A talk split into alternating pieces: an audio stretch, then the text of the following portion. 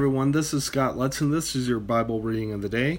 Um, today we are reading matthew chapter 20 um, and that's the whole chapter 1 through um, 34 so let's go ahead and start reading this the scripture.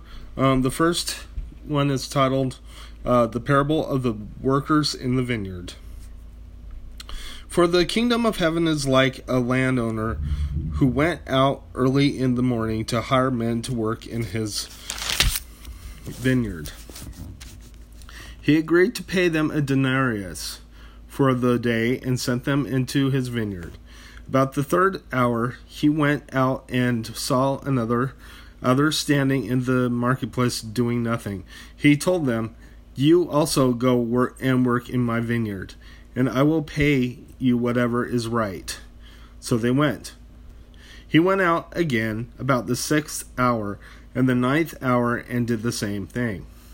About the eleventh hour he went out and found still others standing around. He asked them, Why have you been standing there here all day long doing nothing? Because no one has hired us, they answered. He said to them, you also go and work in my vineyard.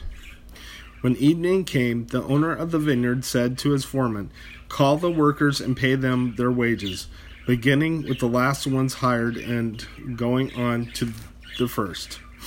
The workers were hired about the eleventh hour came, and each received a denarius. So when those came who were hired first, they expected to receive more. But each of one of them also received a denarius.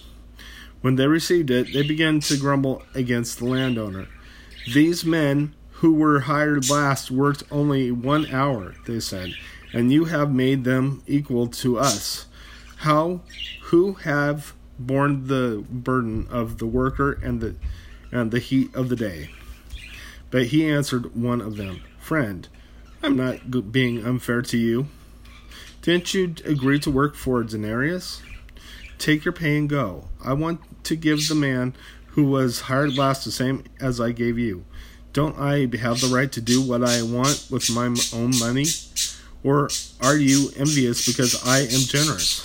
So the last will be first, and the first will be last. Jesus again predicts his death. Now, as Jesus was going up to J- Jerusalem, he took the twelve disciples aside and said to them, We are going up to Jerusalem, and the Son of Man will betray, be betrayed to the chief priests and the teachers of the law.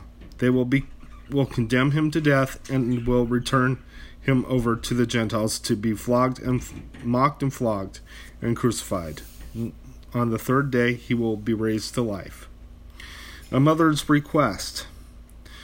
Then the mother of Zebedee's sons came to Jesus with her sons, and, and kneeling down, asked a favor of him. What is it you want? he asked. She said, Grant the one of these of these two sons of mine may sit at your right and the other at the left at your left in your kingdom.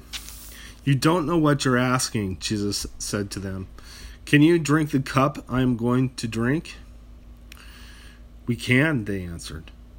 Just said Jesus said to them, You will indeed drink from my cup, but to sit at my right or left is not for me to grant.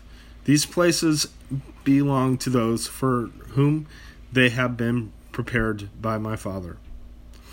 When the ten heard about this, they were indignant with the two brothers. Jesus called them together and said, You know that the rulers of the Gentiles lord it over them, and their high officials exercise authority over them. Not so with you. Instead, whoever wants to become great among you must be your servant, and whoever wants to be first must be your servant, your slave. Just as the Son of Man did not come to be served, but to serve and to give his life as a ransom for many. Two men received sight. As Jesus and his, and his disciples were leaving Jericho, a large crowd followed him. Two blind men were sitting by the roadside, and when they heard that Jesus was Jesus was going by, they shouted, Lord, Son of David, have mercy on us. The crowd rebuked them and told them to be quiet, but they shouted all the louder, Lord, Son of David, have mercy on us. Jesus stopped and called them. What do you want me to do for you? he asked. Lord, they answered, We want our sight. Jesus had compassion on them and touched their eyes. Immediately they received their sight and followed him. The triumphal entry. Oh, sorry. Never mind. That is the next. That's tomorrow night's reading. Okay, so let's go ahead and close in prayer. Dear Lord Jesus, I praise you and I thank you for everything that you've done. Just pray that if there's anyone out there who doesn't know you as their personal Savior, that you will touch their hearts and harden their hearts and let them uh, come to you, Lord. And let your people be good examples of what your grace can do, I pray. In Jesus' name, amen. God bless you. I'll see you tomorrow.